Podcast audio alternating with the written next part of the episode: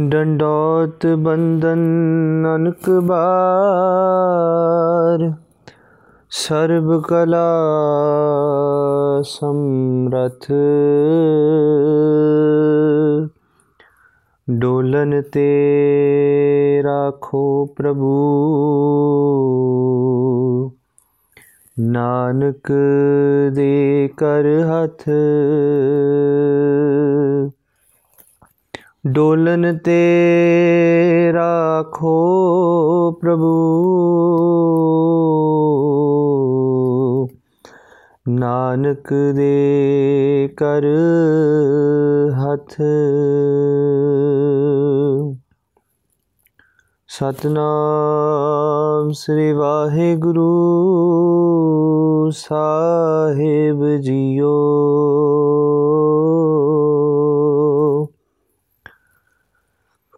ਫਰੀਦਾ ਥਿਓ ਪਵਾਹੀ ਦਭ ਜੇ ਸਾਈ ਲੋੜੈ ਸਭ। ਇਕ ਛਿਜਹਿ ਬਿਆਲ ਤਾੜੀਐ।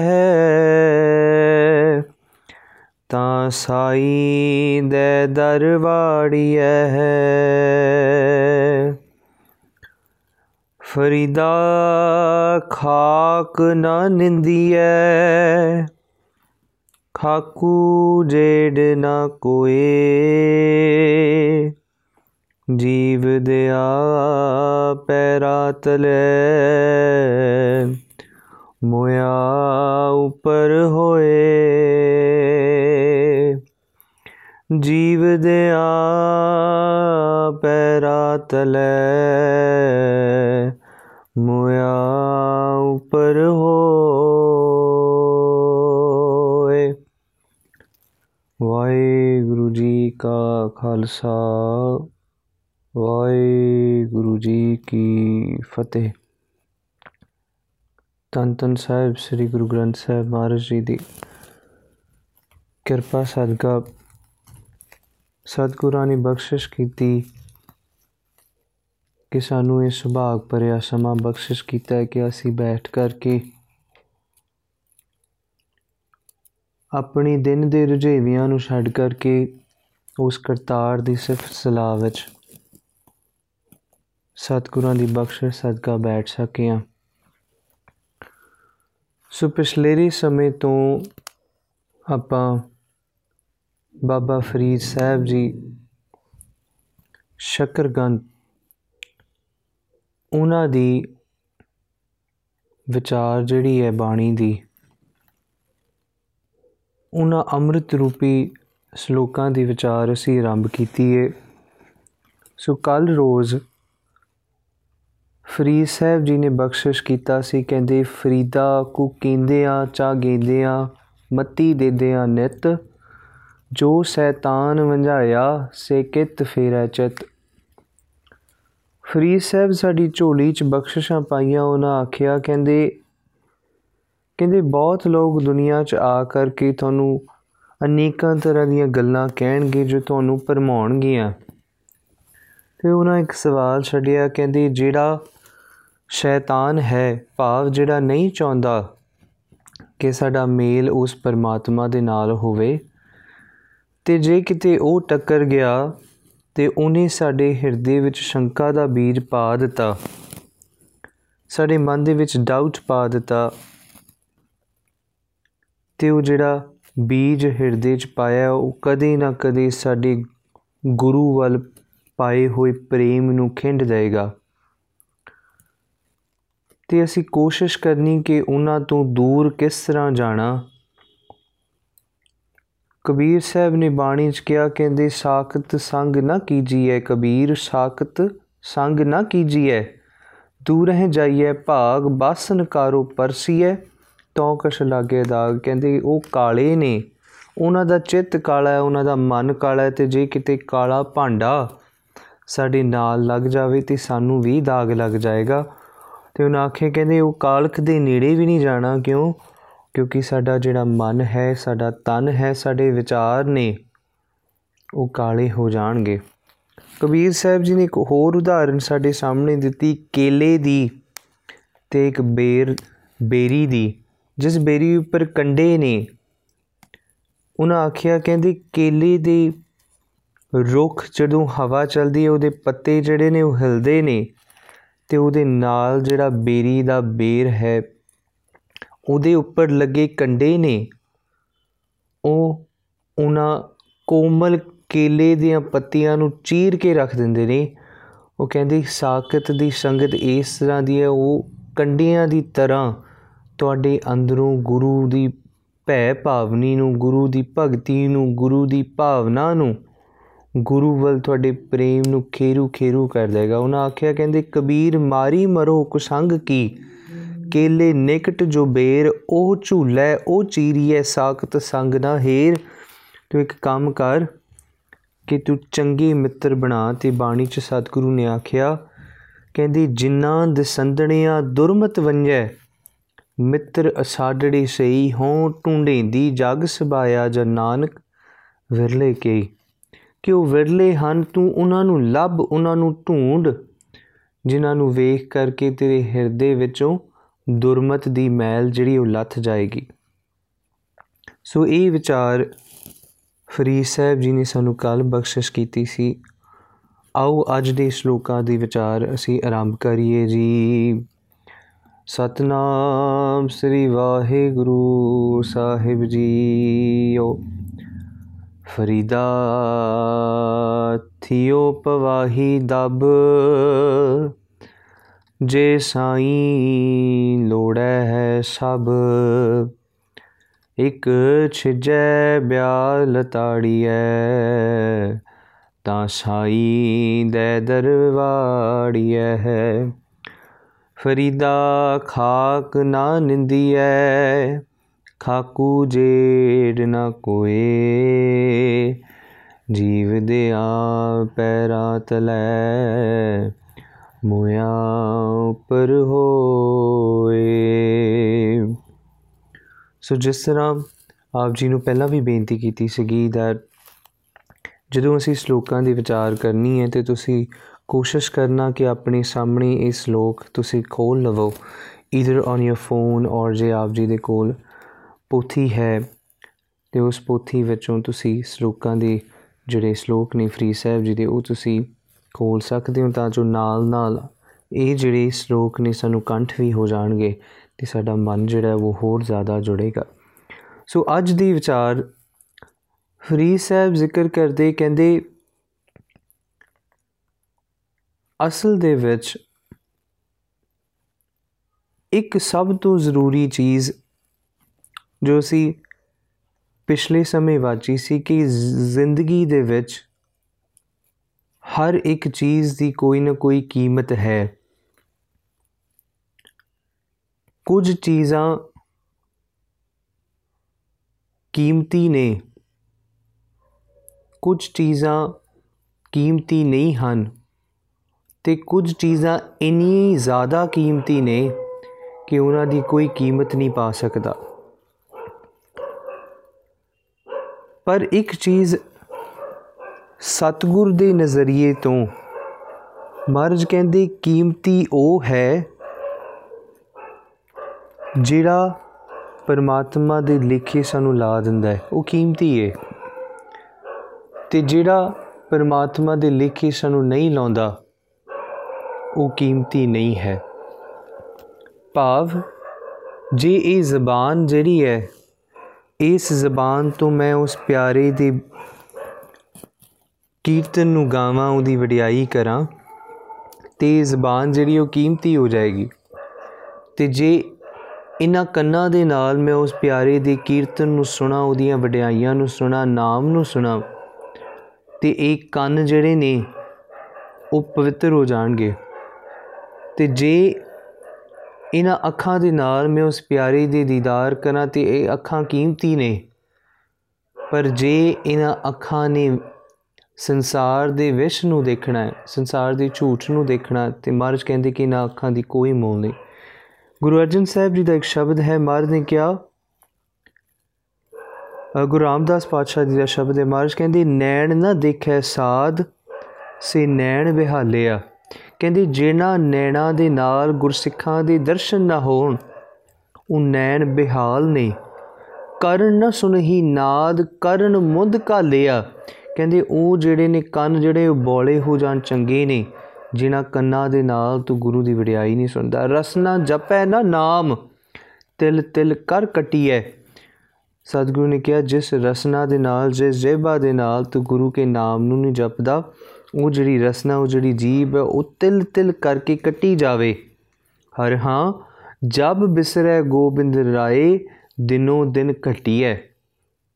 ਅਸੀਂ ਆਪਣੀ ਸਪਿਰਚੁਅਲ ਲੈਵਲ ਤੋਂ ਦਿਨ ਦਿਨ ਦਿਨ ਬ ਦਿਨ ਘਟਦੇ ਜਾਵਾਂਗੇ ਘਟਦੇ ਜਾਵਾਂਗੇ, ਜਿਸ ਦਿਨ ਸਾਡੇ ਹਿਰਦੇ ਚੋਂ ਨਾਮ ਵਿਸਰਨਾ ਸ਼ੁਰੂ ਹੋ ਗਿਆ। ਮਨ ਗਿਆ ਰਤਨ ਵਿਸਾਰ ਆਨ ਕਮ ਲਾਗੇ, ਕੋਡੀ ਬਦਲੇ ਰਤਨ ਤੇ ਆਗੇ ਕਿ ਅਸੀਂ ਰਤਨ ਨੂੰ ਛੱਡ ਕੇ ਦੂਜੇ ਕੰਮਾਂ 'ਚ ਲੱਗੇ ਆ। ਮਨ ਕਿਹਾ ਤੇਰੇ ਕੋਲ ਹੀਰਾ ਹੈ ਤੇ ਤੂੰ ਹੀਰੇ ਨੂੰ ਛੱਡ ਕਰਕੇ ਕੋਡੀਆਂ ਦੇ ਮੁੱਲ ਪਿਆ ਭਾਵ ਜਿਸ ਦਾ ਕੋਈ ਕੀਮਤ ਨਹੀਂ, ਤੂੰ ਉਹਦੇ ਪਿੱਛੇ ਤੁਰ ਰਿਹਾ ਪਰ ਤੈਨੂੰ ਕੀਮਤ ਦਾ ਅੰਦਾਜ਼ਾ ਕੋਈ ਨਹੀਂ ਕਿ ਤੇਰੇ ਕੋਲ ਹੈ ਕੀ ਕੁਝ। ਤੇ ਸਭ ਕੁਝ ਜਿਹੜਾ ਫਰੀਦ ਸਾਹਿਬ ਅੱਜ ਸਾਨੂੰ ਬਖਸ਼ਿਸ਼ ਕਰ ਰਹੇ ਹੋ, ਕਹਿੰਦੇ ਕਹਿੰਦੇ ਜੀਵਨ ਦੇ ਵਿੱਚ ਹਰ ਇੱਕ ਚੀਜ਼ ਦਾ ਇੱਕ ਮੋਲ ਹੈ। ਪਰ ਜਦੋਂ ਕਿਸੇ ਚੀਜ਼ ਨਾਲ ਤੂੰ ਉਸ ਪਰਮਾਤਮਾ ਦੀ ਬੰਦਗੀ ਕਰਦਾ ਹੈ ਤੇ ਉਹ ਚੀਜ਼ ਅਮੋਲ ਹੋ ਜਾਂਦੀ ਹੈ ਫਰੀਦ ਸਾਹਿਬ ਜੀ ਨੇ ਅੱਜ ਬਖਸ਼ਿਸ਼ ਕੀਤੀ, ਉਹਨਾਂ ਆਖਿਆ, ਕਹਿੰਦੇ, ਫਰੀਦਾ, ਥਿਉ ਪਵਾਹੀ ਦਬ, ਜੇ ਸਾਈਂ ਲੋੜ ਹੈ ਸਭ। ਇੱਕ ਛਿਜੈ ਬਿਆ ਲਤਾੜੀਐ, ਤਾਂ ਸਾਈ ਦੇ ਦਰਵਾੜੀਐ ਉਹਨਾਂ ਨੇ ਇੱਕ ਪੁਰਾਤਨ ਵਿਧੀ ਦਾ ਜ਼ਿਕਰ ਕੀਤਾ ਅੱਜ। ਅਸਲ ਦੇ ਵਿੱਚ ਪੁਰਾਣੀ ਸਮੇਂ ਦੇ ਵਿੱਚ ਜਦੋਂ ਮੁਸੱਲੇ ਬਣਾਏ ਜਾਂਦੇ ਸਨ, ਮੁਸੱਲੇ ਜਿਨ੍ਹਾਂ ਦੇ ਉੱਪਰ ਬੈਠ ਕੇ ਨਮਾਜ਼ ਪੜ੍ਹੀ ਜਾਂਦੀ ਹੈ, ਤੁਸੀਂ ਉਹਨੂੰ ਕਾਰਪੇਟ ਕਹਿ ਲਓ, ਚਟਾਈ ਕਹਿ ਲਓ। ਤੇ ਪੁਰਾਣੇ ਵੇਲੇ ਜਿੱਦਾਂ ਮੁਸੱਲੇ ਤਿਆਰ ਕੀਤੇ ਜਾਂਦੇ ਸਨ, ਫਰੀਦ ਸਾਹਿਬ ਜੀ ਨੇ ਉਸ ਵਿਧੀ ਦਾ ਜ਼ਿਕਰ ਕੀਤਾ ਹੈ।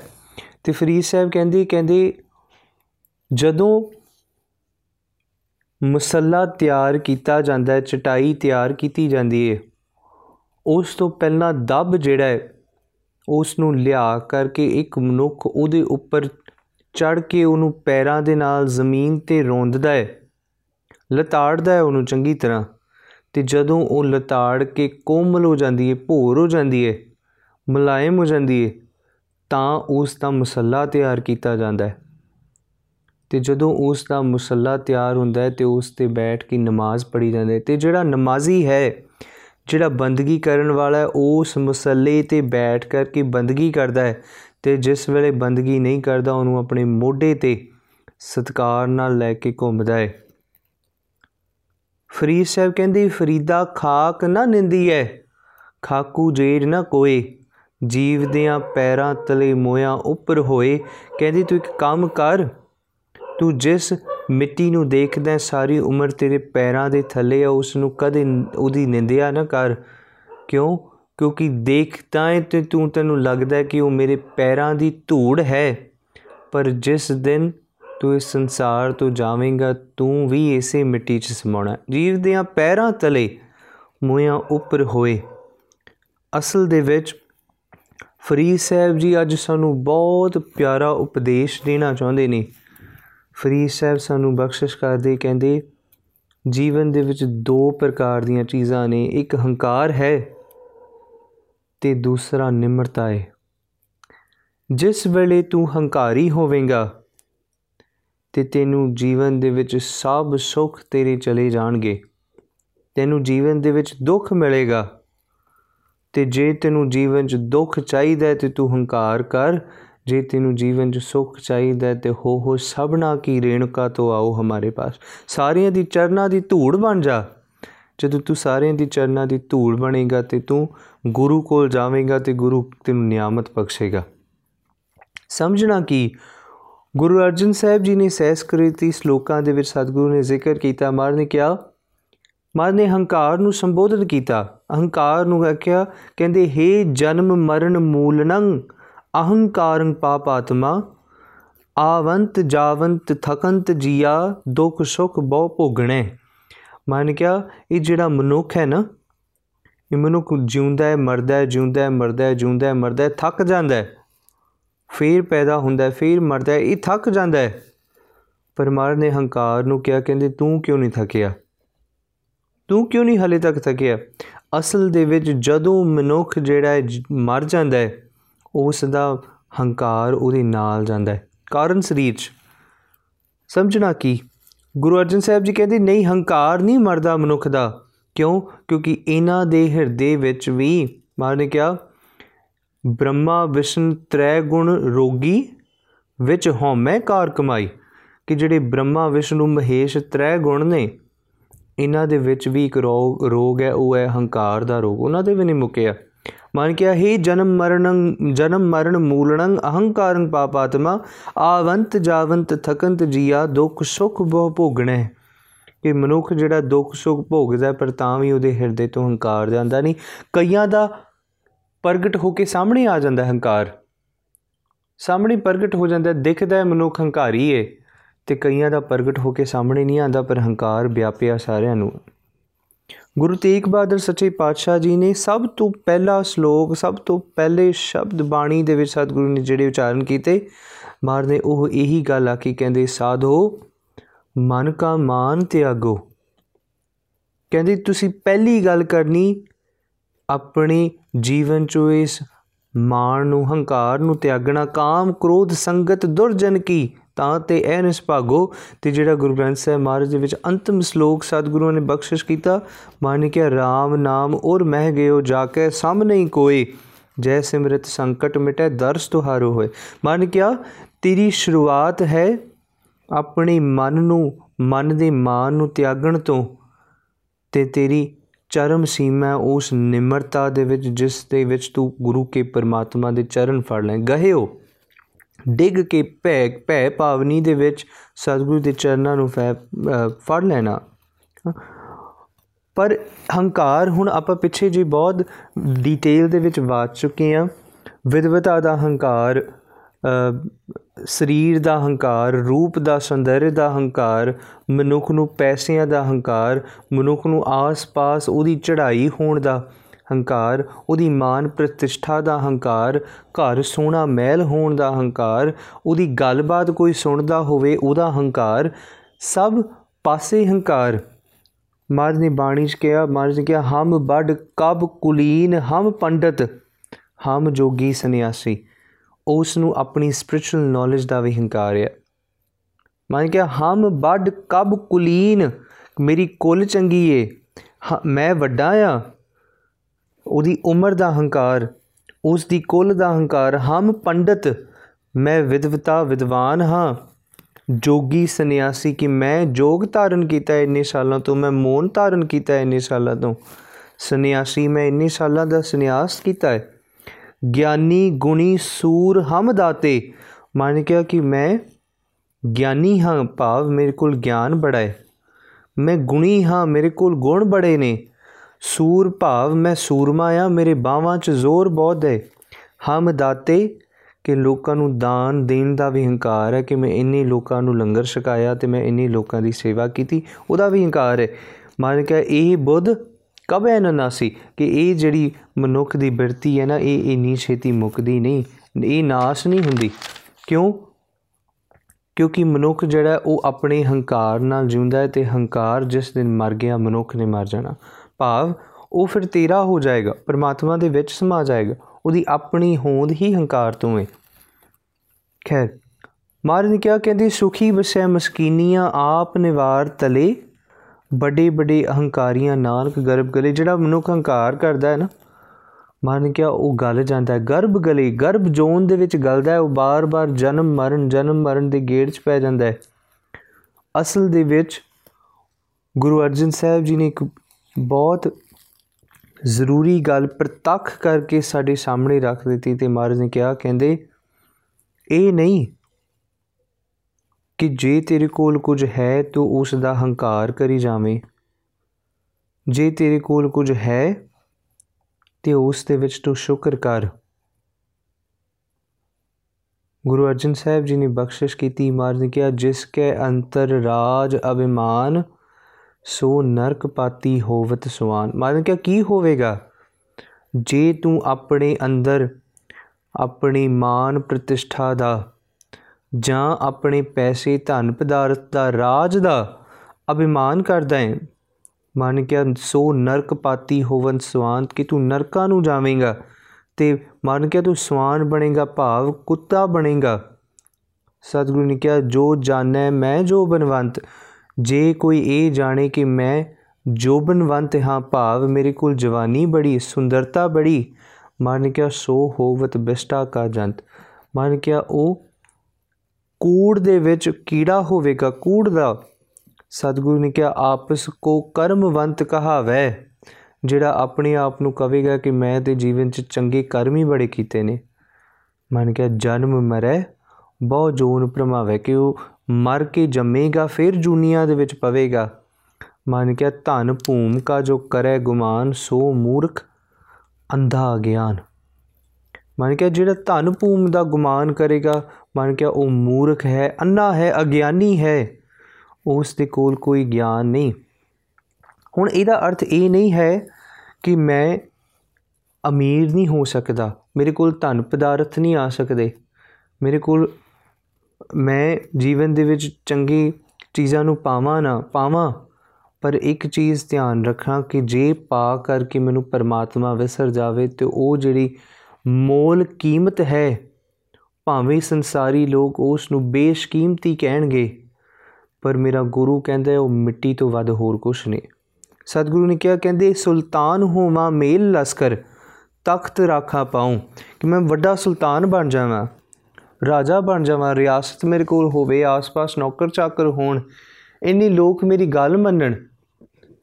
ਤੇ ਜੋ ਮੈਂ ਕਵਾਂ ਉਹ ਕਹਿਣ ਤੋਂ ਪਹਿਲਾਂ ਹੀ ਇਸ਼ਾਰੇ ਨਾਲ ਸਮਝ ਲਿਆ ਜਾਵੇ। ਮੇਰੇ ਕੋਲ ਮੇਲ ਲਸ਼ਕਰ ਹੋਣ, ਸਿਪਾਹੀ ਹੋਣ ਤੇ ਲੋਕੀ ਮੈਨੂੰ ਸਜਦੇ ਕਰਨ। ਮਨ ਕਿਹਾ ਮੈਂ ਤਖਤਾਂ ਤੇ ਬੈਠ ਕਰਕੇ ਆਪਣੇ ਪੈਰ ਰੱਖਾਂ। ਮਨ ਕਿਹਾ ਹੁਕਮ ਹਾਸਲ ਕਰੀ ਬੈਠਾ, ਨਾਨਕਾ ਸਭ ਵਾਓ। ਮਤ ਦੇਖ ਭੂਲਾ ਵਿਸਰੈ, ਤੇਰਾ ਚਿਤ ਨਾ ਆਵੇ ਨਾ ਕਿ ਤੂੰ ਇਸ ਸੰਸਾਰ ਦੀ ਮਾਇਆ ਨੂੰ ਦੇਖ ਕੇ ਭੁੱਲ ਨਾ ਜਾਈਂ? ਕਿ ਉਸ ਪਰਮਾਤਮਾ ਦੇ ਨਾਮ ਦੀ ਵਡਿਆਈ ਸਭ ਤੋਂ ਉੱਤਮ ਹੈ। ਹੁਣ ਇੱਕ ਬੜਾ ਪਿਆਰਾ ਉਦਾਹਰਣ ਸਾਡੇ ਸਾਹਮਣੇ ਹੈ। ਫਰਜ਼ ਕਰੋ ਕਿ ਦੋ ਕੈਦੀ ਨੇ ਤੇ ਉਹਨਾਂ ਦੋ ਕੈਦੀਆਂ ਨੂੰ ਕਾਲ ਕੋਠੜੀ 'ਚ ਰੱਖਿਆ, ਇੱਕ ਕੋਠੜੀ 'ਚ ਬੰਦ ਕੀਤਾ, ਜੇਲ੍ਹ 'ਚ ਬੰਦ ਕੀਤਾ ਤੇ ਜੇਲ੍ਹ 'ਚ ਬੰਦ ਕਰਨ ਲੱਗਿਆ ਇੱਕ ਕੈਦੀ ਨੂੰ ਲੋਹੇ ਦੀ ਜ਼ੰਜੀਰ ਪਾਈ ਹੈ ਤੇ ਦੂਸਰੇ ਕੈਦੀ ਨੂੰ ਸੋਨੇ ਦੀ ਜ਼ੰਜੀਰ ਪਾਈ ਹੈ। ਤੇ ਜਿਹੜਾ ਲੋਹੇ ਦੀ ਜ਼ੰਜੀਰ ਵਾਲਾ ਉਹ ਤੇ ਰੋ ਰਿਹਾ ਤੇ ਜਿਹੜਾ ਸੋਨੇ ਦੀ ਜ਼ੰਜੀਰ ਪਾਇਆ ਉਹ ਖੁਸ਼ ਬੜਾ ਕਹਿੰਦਾ, ਦੇਖੋ, ਮੈਨੂੰ ਸੋਨੇ ਦੀ ਜ਼ੰਜੀਰ ਪਾਈ, ਮੈਂ ਅਮੀਰ ਬੜਾ। ਮੈਨੂੰ ਸੋਨੇ ਦੀ ਜ਼ੰਜੀਰ ਪਾਈ ਹੋਈ ਹੈ। ਤੇ ਕਿਸੇ ਸਿਆਣੇ ਪੁਰਖ ਨੇ ਕਿਹਾ, ਕਹਿੰਦੀ, ਤੇਰੇ ਤੋਂ ਵੱਡਾ ਮੂਰਖ ਕੋਈ ਨਹੀਂ, ਕਿਉਂ? ਭਾਵੇਂ ਜ਼ੰਜੀਰ ਸੋਨੇ ਦੀ ਹੈ ਪਰ ਤੂੰ ਵੀ ਇਸ ਲਾਮ ਲਸ਼ਕਰ ਦੇ ਵਿੱਚ ਹੈ ਤੇ ਕੈਦੀ ਹੀ। ਸਮਝਣਾ ਕੀ, ਕਿ ਮਾਇਆ ਦਾ ਫੰਦਾ ਭਾਵੇਂ ਲੋਹੇ ਦਾ ਹੋਵੇ ਤੇ ਭਾਵੇਂ ਸੋਨੇ ਦਾ ਹੋਵੇ, ਫੰਦਾ ਫੰਦਾ ਹੀ ਹੁੰਦਾ ਹੈ। ਮਨੁੱਖ ਜਿਹੜਾ ਉਸ ਦੇ ਵਿੱਚ ਗੁੱਜ ਜਾਂਦਾ ਹੈ ਤੇ ਜੇ ਆਜ਼ਾਦ ਹੋਣਾ ਤੇ ਮਨ ਦੇ ਤਲ ਤੇ ਨਿਮਰਤਾ ਦੇ ਵਿੱਚ ਆਣਾ ਪਵੇਗਾ।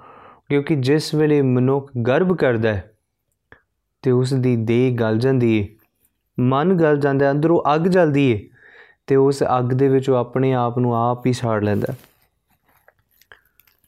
ਜਿਸ ਤਰ੍ਹਾਂ ਰੁੱਖ ਦੇ ਉੱਪਰ ਫਲ ਲੱਗਦੇ ਨੇ, ਫੁੱਲ ਲੱਗਦੇ ਨੇ, ਜਦੋਂ ਰੁੱਖ ਵੱਧ ਰਿਹਾ ਹੁੰਦਾ ਹੈ ਤੇ ਰੁੱਖ ਸਿੱਧਾ ਹੈ ਤੇ ਜਿਸ ਵੇਲੇ ਬਸੰਤ ਆਈ ਉਸ ਰੁੱਖ ਤੇ ਫੁੱਲ ਲੱਗੇ ਤੇ ਉਹ ਫੁੱਲ ਜਿਹੜੇ ਹੈ ਉਹਨਾਂ ਫੁੱਲਾਂ ਕਰਕੇ ਉਹ ਰੁੱਖ ਦੀਆਂ ਟਾਹਣੀਆਂ ਥੋੜੀਆਂ ਜੀਆਂ ਝੁਕੀਆਂ ਤੇ ਜਦੋਂ ਉਹਨਾਂ ਫੁੱਲਾਂ ਦੇ ਵਿੱਚੋਂ ਫਲ ਆਏ ਤੇ ਉਹ ਟਹਿਣੀਆਂ ਹੋਰ ਝੁਕੀਆਂ ਤੇ ਜਦੋਂ ਉਹ ਫਲ ਜਿਹੜੇ ਸੀ ਉਹ ਪੱਕ ਕੇ ਮਿੱਠੇ ਹੋ ਗਏ ਤੇ ਉਹ ਟਾਹਣੀਆਂ ਹੋਰ ਝੁਕੀਆਂ ਤੇ ਸਮਝਣ ਵਾਲੀ ਗੱਲ ਕੀ ਕਿ ਜਿਸ ਵੇਲੇ ਜਿਸ ਮਨੁੱਖ ਦੇ ਹਿਰਦੇ ਦੇ ਵਿੱਚ ਮਿਠਾਸ ਹੈ, ਉਹ ਹਮੇਸ਼ਾ ਜੀਵਨ ਦੇ ਵਿੱਚ ਝੁੱਕ ਕੇ ਚੱਲੇਗਾ। ਝੁੱਕ ਕੇ ਭਾਵ ਫਿਜ਼ੀਕਲ ਨਹੀਂ, ਝੁੱਕ ਕੇ ਭਾਵ ਅੰਤਰਲੇ ਮਨ ਤੋਂ ਉਹ ਆਪਣੇ ਆਪ ਨੂੰ ਉੱਚਾ ਨਹੀਂ ਜਾਣੇਗਾ। ਉਹ ਸਾਰੀਆਂ ਦੇ ਵਿੱਚ ਪਰਮਾਤਮਾ ਨੂੰ ਜਾਣੇਗਾ ਤੇ ਫਿੱਕਾ ਨਹੀਂ ਬੋਲੇਗਾ। ਇੱਕ ਫਿੱਕਾ ਨਾ ਗੱਲ ਆਏ ਸਭਨਾ ਮੈਂ ਸੱਚਾ ਤਣੀ ਕਿ ਸਾਰੀਆਂ ਦੇ ਵਿੱਚ ਇੱਕੋ ਕਰਕੇ ਜਾਣੇਗਾ ਤੇ ਮੁਖ ਤੋਂ ਕਦੀ ਕੌੜੇ ਬਚਨ ਨਹੀਂ ਆਖੇਗਾ। ਇੱਕ ਫਿੱਕਾ ਨਾ ਗੱਲ ਆਏ ਸਭਨਾ ਮੈਂ ਸੱਚਾ ਤਣੀ ਦੂਸਰੀ ਗੱਲ ਉਹ ਜਿਹੜਾ ਪੁਰਖ ਹੈ ਨਾ, ਉਸ ਦੇ ਹਿਰਦੇ ਵਿੱਚ ਉਸ ਪਰਮਾਤਮਾ ਦੀ ਨਾਮ ਬੰਦਗੀ ਦਾ ਰਸ ਹੋਵੇਗਾ। ਤੇ ਜਿਸ ਵਿੱਚ ਨਾਮ ਬੰਦਗੀ ਦਾ ਰਸ ਹੈ, ਉਹ ਕਦੇ ਵੀ ਆਪਣੇ ਆਪ ਨੂੰ ਪ੍ਰਗਟਾਵੇਗਾ ਨਹੀਂ। ਆਪਾਂ ਪਿੱਛੇ ਵਾਚ ਚੁੱਕੇ ਹਾਂ ਕਿ ਉਹ ਜਿਹੜਾ ਹੈ, ਆਪਣੇ ਆਪ ਨੂੰ ਨੀਵਾ ਜੇ ਪੁੰਨ ਵੀ ਕਰੇਗਾ ਤੇ ਆਪਣੇ ਆਪ ਨੂੰ ਜਣਾਏਗਾ ਨਹੀਂ, ਦੇਖੋ ਮੈਂ ਇੰਨਾ ਕੁਝ ਕੀਤਾ। ਜੇ ਲੋੜ ਹੈ ਚੰਗਾ ਆਪਣਾ ਕਰ, ਪੁੰਨੋ। ਨੀਚ ਸਦਾਈ ਹੈ। ਉਹ ਪੁੰਨ ਕਰਕੇ ਉਹ ਆਪਣੇ ਆਪ ਨੂੰ ਤਾਂ ਵੀ ਨੀਵਾ ਜਣਾਏਗਾ ਕਿ ਨਹੀਂ, ਮੈਂ ਤੇ ਕੁਝ ਕੀਤਾ ਹੀ ਨਹੀਂ। ਮਹਾਰਾਜ ਨੇ ਆਸਾ ਦੀ ਵਾਰ ਦੇ ਵਿੱਚ ਗੁਰੂ ਨਾਨਕ ਸਾਹਿਬ ਜੀ ਨੇ ਇੱਕ ਇੱਕ ਉਦਾਹਰਣ ਬਖਸ਼ਿਸ਼ ਕੀਤਾ। ਸਤਿਗੁਰੂ ਨੇ ਕਿਹਾ, ਕਹਿੰਦੇ, ਸਿਮਲ ਰੁਖ ਸਰਾਏਰਾ ਅਤ ਦੀਰਗ ਅਤ ਮੁੱਚ। ਓਏ ਜੇ ਆਵੇ ਆਸ ਕਰ, ਜਾਏ ਨਿਰਾਸੇ ਕਿਤ। ਮਨ ਕਿਆ ਫਲ ਫੁਕੇ ਫਲ ਫਿੱਕੇ, ਫੁੱਲ ਬਕ ਬਕੇ, ਕੰਮ ਨਾ ਆਵੇ ਪਤ। ਮਿੱਠਤ ਨੀਵੀ ਨਾਨਕਾ, ਗੁਣ ਚੰਗਿਆਈਆਂ ਤਤ। ਅਸਲ ਦੇ ਵਿੱਚ ਸਤਿਗੁਰੂ ਇੱਕ ਉਦਾਹਰਣ ਬਖਸ਼ਿਸ਼ ਕਰਦੇ, ਮਾਨ ਕਹਿੰਦੇ ਸਿਮਲ ਦਾ ਰੁੱਖ ਹੈ। ਤੇ ਜਿਹੜਾ ਸਿਮਲ ਦਾ ਰੁੱਖ ਹੈ ਨਾ, ਉਹ ਤੀਰ ਵਰਗਾ ਸਿੱਧਾ ਹੁੰਦਾ ਹੈ। ਤੇ ਜਿਹੜਾ ਤੀਰ ਵਰਗਾ ਸਿੱਧਾ ਰੁੱਖ ਹੈ ਨਾ, ਉਹ ਬਹੁਤ ਉਹਦੇ ਵਿੱਚ ਜਿਹੜੇ ਪੰਛੀ ਨੇ ਉਹ ਬੜੀ ਆਸ ਕਰਕੇ ਆਂਦੇ ਓਏ ਜੇ ਆਵੇ ਆਸ ਕਰ, ਜਾਏ ਨਿਰਾਸ਼ ਕਿਤੇ, ਉਹ ਸੋਚਦੇ ਕਿ ਅਸੀਂ ਇੱਥੇ ਆਲਣਾ ਬਣਾਵਾਂਗੇ। ਇਸ ਰੁੱਖ ਦੇ ਵਿੱਚ ਅਸੀਂ ਰਹਾਂਗੇ। ਇਸ ਰੁੱਖ ਦੇ ਵਿੱਚ ਜਿਹੜੇ ਫਲ ਨੇ ਉਹਨਾਂ ਨੂੰ ਖਾਵਾਂਗੇ, ਬਹੁਤ ਆਨੰਦ ਆਵੇਗਾ। ਪਰਮਾਤਮਾ ਨੇ ਕਿਹਾ, ਕਹਿੰਦੇ, ਜਾਏ ਨਿਰਾਸ਼ੇ ਕਿਤ ਕਿ ਉਹ ਨਿਰਾਸ਼ ਹੋ ਕੇ ਜਾਂਦੇ ਨੇ, ਉਹਨਾਂ ਨੂੰ ਉਸ ਰੁੱਖ ਵਿੱਚੋਂ ਮਿਲਦਾ ਕੁਝ ਨਹੀਂ। ਕਿਉਂ? ਕਿਉਂਕਿ ਉਹ ਜਿਹੜੇ ਨਾ ਤੇ ਉਸ ਰੁੱਖ ਤੇ ਆਲਣਾ ਬਣਾ ਸਕਦੇ ਨੇ, ਇੱਕ ਨੈਸਟ ਬਣਾ ਸਕਦੇ ਨੇ ਤੇ ਨਾ ਉਸ ਦੇ ਫਲ ਫੁੱਲ ਨੂੰ ਖਾ ਸਕਦੇ ਨੇ। ਕਿਉਂ? ਮਾਰ ਕਹਿੰਦੇ ਫਲ ਫਿੱਕੇ, ਫੁੱਲ ਬਕ ਬਕੇ ਸਿਮਲ ਦੇ ਫਲ ਜਿਹੜੇ ਉਹ ਬਕ ਬਕੇ ਹੁੰਦੇ ਨੇ, ਕੌੜੇ ਹੁੰਦੇ ਨੇ। ਕੰਮ ਨਾ ਆਵੇ ਪਤ, ਕਿਸੇ ਕੰਮ ਦੇ ਨਹੀਂ ਹੁੰਦੇ। ਮਾਰ ਕਿਹਾ, ਮਿੱਠ ਤੇ ਨੀਵੀ ਨਾਨਕਾ ਗੁਣ ਚੰਗਿਆਈਆਂ, ਤਤ ਤੇ ਜਿਹੜਾ ਮਿਠਾਸ ਹੋਵੇਗੀ ਜਿਹੜਾ ਮਨੁੱਖ ਹੰਕਾਰ ਦੇ ਵਿੱਚ ਸਿਮਲ ਦੀ ਤਰ੍ਹਾਂ, ਤੀਰ ਦੀ ਤਰ੍ਹਾਂ ਸਿੱਧਾ ਹੈ, ਜਿਹਨੂੰ ਜੀਵਨ 'ਚ ਝੁਕਣਾ ਨਹੀਂ ਆਂਦਾ ਉਸ ਦੇ ਹਿਰਦੇ 'ਚ ਕਦੇ ਮਿਠਾਸ ਨਹੀਂ ਆ ਸਕਦੀ। ਉਸ ਦੇ ਹਿਰਦੇ 'ਚ ਕਦੇ ਮਿਠਾਸ ਨਹੀਂ ਆ ਸਕਦੀ। ਸਤਿਗੁਰੂ ਨੇ ਜ਼ਿਕਰ ਕੀਤਾ, ਅੱਗੇ ਮਹਾਰਾਜ ਕਹਿੰਦੇ ਕਹਿੰਦੇ, ਸਭ ਕੋ ਨਿਵੇਂ ਆਪ ਕੋ। ਉੱਥੇ ਦੂਸਰੀ ਗੱਲ ਮਹਾਰਾਜ ਕਹਿੰਦੇ ਕਹਿੰਦੇ, ਇਹ ਵੀ ਨਾ ਸੋਚਣਾ ਕਿ ਜਿਹੜਾ ਬਹੁਤਾ ਝੁਕਦਾ ਹੈ, ਉਹ ਜੀਵਨ 'ਚ ਚੰਗਾ ਜੇ। ਇਹ ਵੀ ਨਾ ਸੋਚਣਾ। ਪ੍ਰਿੰਸੀਪਲ ਸਤਬੀਰ ਸਿੰਘ ਜੀ ਨੇ ਇੱਕ ਵਾਰੀ ਗੱਲ ਕਹੀ ਸੀ, ਉਹਨਾਂ ਕਿਹਾ ਸੀ, ਕਹਿੰਦੇ, ਜਿਹੜਾ ਮਨੁੱਖ ਬਹੁਤਾ ਝੁਕੇ ਨਾ, ਸਮਝ ਲੈਣਾ ਕਿ ਉਸ ਤੇ ਸ਼ੱਕ ਬੜਾ ਛੇਤੀ ਹੋ ਜਾਂਦਾ ਹੈ। ਕਿਉਂ? ਕਿਉਂਕਿ ਉਹਨਾਂ ਗੱਲ ਆਖੀ, ਕਹਿੰਦੇ, ਜਿਹੜੇ ਤੇ ਜਦੋਂ ਮੱਖਣ ਲਾਣਾ ਹੁੰਦਾ ਨਾ, ਤੇ ਉਹ ਦੋ ਚੀਜ਼ਾਂ ਨਾਲ ਲੱਗਦਾ ਜਾਂ ਤੇ ਛੁਰੀ ਨਾਲ ਲੱਗਦਾ ਤੇ ਜਾਂ ਚਮਚੇ ਨਾਲ ਲੱਗਦਾ ਤੇ ਉਹਨਾਂ ਆਖਿਆ, ਕਹਿੰਦੇ, ਇਹ ਲੋਕ ਜਾਂ ਤੇ ਛੁਰੀ ਵਰਗੇ ਨੇ ਜਾਂ ਚਮਚੇ ਵਰਗੇ ਨੇ। ਭਾਵ ਕਿ ਜਿਹੜਾ ਬਹੁਤਾ ਝੁਕ ਰਿਹਾ ਹੈ ਧਿਆਨ ਰੱਖਣਾ, ਉਹ ਕਦੇ ਸੱਚ ਲਿਆ ਕੇ ਤੁਹਾਡੇ ਸਾਹਮਣੇ ਨਹੀਂ ਰੱਖੇਗਾ, ਤੁਹਾਡੀ ਚਾਪਲੂਸੀ ਕਰੇਗਾ ਕੰਮ ਕਢਾਉਣ ਵਾਸਤੇ। ਤੇ ਜਿਸ ਵੇਲੇ ਉਹਨੂੰ ਮੌਕਾ ਮਿਲਿਆ ਤੇ ਛੁਰੀ ਦੀ ਤਰ੍ਹਾਂ ਆ ਕਰਕੇ ਘਾਤ ਵੀ ਕਰ ਸਕਦਾ ਹੈ। ਤੇ ਗੱਲ ਸਮਝਣ ਜੋਗ ਮਾਰ ਨੇ ਕਿ ਮਿੱਠਤ ਨੀਵੀ ਨਾਨਕਾ ਗੁਣ ਚੰਗਿਆਈਆਂ ਤਤ ਸਭ ਕੋ ਨਿਵੈ ਆਪ ਕੋ। ਕਹਿੰਦੇ ਉਹ ਜਿਹੜੇ ਲੋਕ ਨੇ ਨਾ, ਉਹ ਆਪਣੇ ਆਪ ਨੂੰ ਆਪਣੇ ਆਪ ਨੂੰ ਨਿਵਦੇ ਹੈ ਪਰ ਕੋ ਨਿਵੈ ਨਾ ਕੋਈ ਅੰਦਰੋਂ ਉਹ ਕਿਸੇ ਹੋਰ ਨੂੰ ਨਿਵਦੇ ਨਹੀਂ। ਕਿਸੇ ਹੋਰ ਨੂੰ ਉਹ ਜਾਣਦੇ ਨਹੀਂ। ਮਾਰਨੇ ਕਿਹਾ, ਅਪਰਾਧੀ ਦੂਣਾ ਨਿਵੈ ਤੇ ਜਿਹੜਾ ਅਪਰਾਧ ਕਰਨ ਵਾਲਾ ਨਾ, ਉਹ ਬਹੁਤਾ ਜ਼ਿਆਦਾ ਝੁਕਦਾ ਬਹੁਤਾ ਜ਼ਿਆਦਾ ਝੁਕਦਾ ਝੁਕਣ ਦੀ ਕੋਸ਼ਿਸ਼ ਕਰਦਾ ਕਿ ਕਿਤੇ ਮੇਰੇ ਤੇ ਸ਼ੱਕ ਨਾ ਹੋ ਜਾਵੇ। ਤੇ ਸਤਿਗੁਰੂ ਨੇ ਕਿਹਾ, ਕਹਿੰਦੇ, ਅਪਰਾਧੀ ਦੂਣਾ ਨਿਵੈ ਤੇ ਜਿਹੜਾ ਜਿਸ ਤਰ੍ਹਾਂ ਸ਼ਿਕਾਰ ਕਰਨ ਵਾਸਤੇ ਕਦੇ ਸ਼ਿਕਾਰੀ ਜਾਂਦਾ ਨਾ, ਤੇ ਜਿਹੜਾ ਸ਼ਿਕਾਰੀ ਹੈ ਉਹ ਕਈ ਵਾਰੀ ਬਹੁਤਾ ਜ਼ਿਆਦਾ ਝੁਕਦਾ ਹੈ। ਕਿਉਂ? ਕਿਉਂਕਿ ਉਹ ਦੇਖਦਾ ਕਿ ਕਿਤੇ ਆਸ-ਪਾਸ ਦੇ ਲੋਕੀ ਮੈਨੂੰ ਦੇਖ ਨਾ ਲੈਣ, ਕਿਤੇ ਜਾਨਵਰ ਮੈਨੂੰ ਦੇਖ ਨਾ ਲੈਣ। ਤੇ ਸਤਿਗੁਰੂ ਕਹਿੰਦੇ, ਅਪਰਾਧੀ ਦੂਣਾ ਨਿਵੇ ਜਿਉ ਹੰਤਾ ਮਿਰਗਾਹੇ, ਜਿਸ ਤਰ੍ਹਾਂ ਹਿਰਨ ਨੂੰ ਮਾਰਨ ਵਾਸਤੇ ਸ਼ਿਕਾਰੀ ਝੁਕਦਾ ਹੈ ਮਨ ਕੇ ਸੀਸ ਨਿਵਾਈਏ, ਕਿਆ ਥੀਏ ਜਾਂ ਹਿਰਦੈ ਕੁ ਸੁਧੈ ਜਾਏ, ਕਿ ਸਿਰ ਨਿਵਾਉਣ ਨਾਲ ਕਦੇ ਗੱਲ ਬਣਦੀ ਨਹੀਂ, ਜੇ ਹਿਰਦੇ ਵਿੱਚ ਕਪਟ ਹੈ।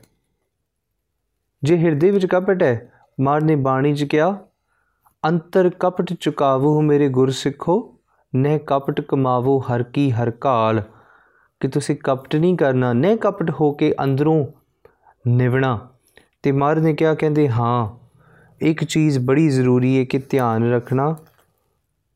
ਕਹਿੰਦੇ ਉਹ ਲੋਕ ਜਿਹੜੇ ਬਹੁਤੇ ਝੁਕਦੇ ਨੇ ਧਿਆਨ ਰੱਖਣਾ, ਉਹਨਾਂ ਦਾ ਜਿਹੜੇ ਬਹੁਤੇ ਜ਼ਿਆਦਾ ਝੁਕ ਕਰਕੇ ਇੱਕ ਚਮਚੇ ਦੀ ਤਰ੍ਹਾਂ ਜਾਂ ਛੁਰੀ ਦੀ ਤਰ੍ਹਾਂ ਤੁਹਾਨੂੰ ਜੀਵਨ 'ਚ ਦੁੱਖ ਦੇਣ ਵਾਲੇ ਨੇ। ਉੱਥੇ ਮਰਦ ਕਿਹਾ ਕਹਿੰਦੇ, ਹਾਂ, ਉਹ ਲੋਕ ਕਿਹੋ ਜਿਹੇ ਨੇ? ਮਨ ਕਿਹਾ ਪੜ ਪੁਸਤਕ ਸੰਧਿਆ ਬਾਦੰ, ਸਿਲ ਪੂਜਸ ਬਗਲ ਸਮਾਦੰ ਕਹਿੰਦੇ ਉਹ ਦੇਖਣ ਦੇ ਵਿੱਚ ਉਹ ਬਹੁਤ ਜ਼ਿਆਦਾ ਵਿਦਵਾਨ ਲੱਗਣਗੇ।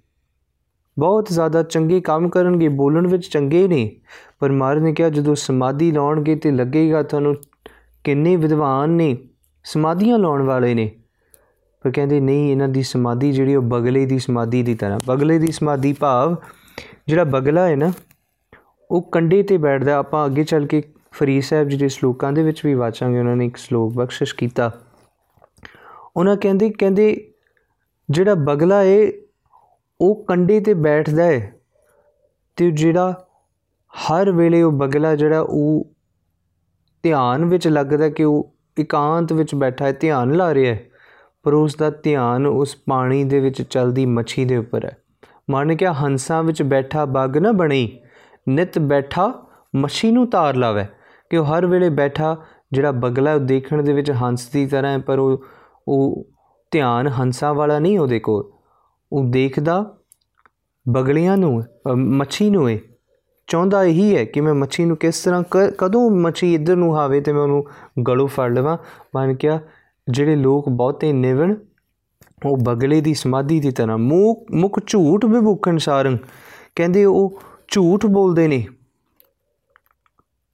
ਪਰ ਦੇਖਣ ਦੇ ਵਿੱਚ ਉਹਨਾਂ ਦਾ ਝੂਠ ਫੜਿਆ ਨਹੀਂ ਜਾਂਦਾ। ਤ੍ਰੈਪਾਲ ਤੇ ਹਾਲ ਵਿਚਾਰੰ ਕਹਿੰਦੇ ਉਹ ਹਰ ਵੇਲੇ ਲੱਗੇਗਾ ਤੁਹਾਨੂੰ ਕਿ ਨਹੀਂ, ਇਹ ਤੇ ਬਾਣੀ ਪੜਨ ਵਾਲੇ ਚੰਗੇ ਕੰਮ ਕਰਨ ਵਾਲੇ ਗਲ ਮਾਲਾ ਤਿਲਕ ਲਲਾਟੰ ਦੋ ਧੋਤੀ ਬਸਤਰ ਕਪਾਟੰ ਕਹਿੰਦੇ ਸਿਰ ਤੇ ਉਹਨਾਂ ਨੇ ਦਸਤਾਰ ਸਜਾਈ ਹੋਏਗੀ, ਗਲ ਦੇ ਵਿੱਚ ਮਾਲਾ ਪਾਈ, ਤਿਲਕ ਲਾਇਆ ਹੋਏਗਾ।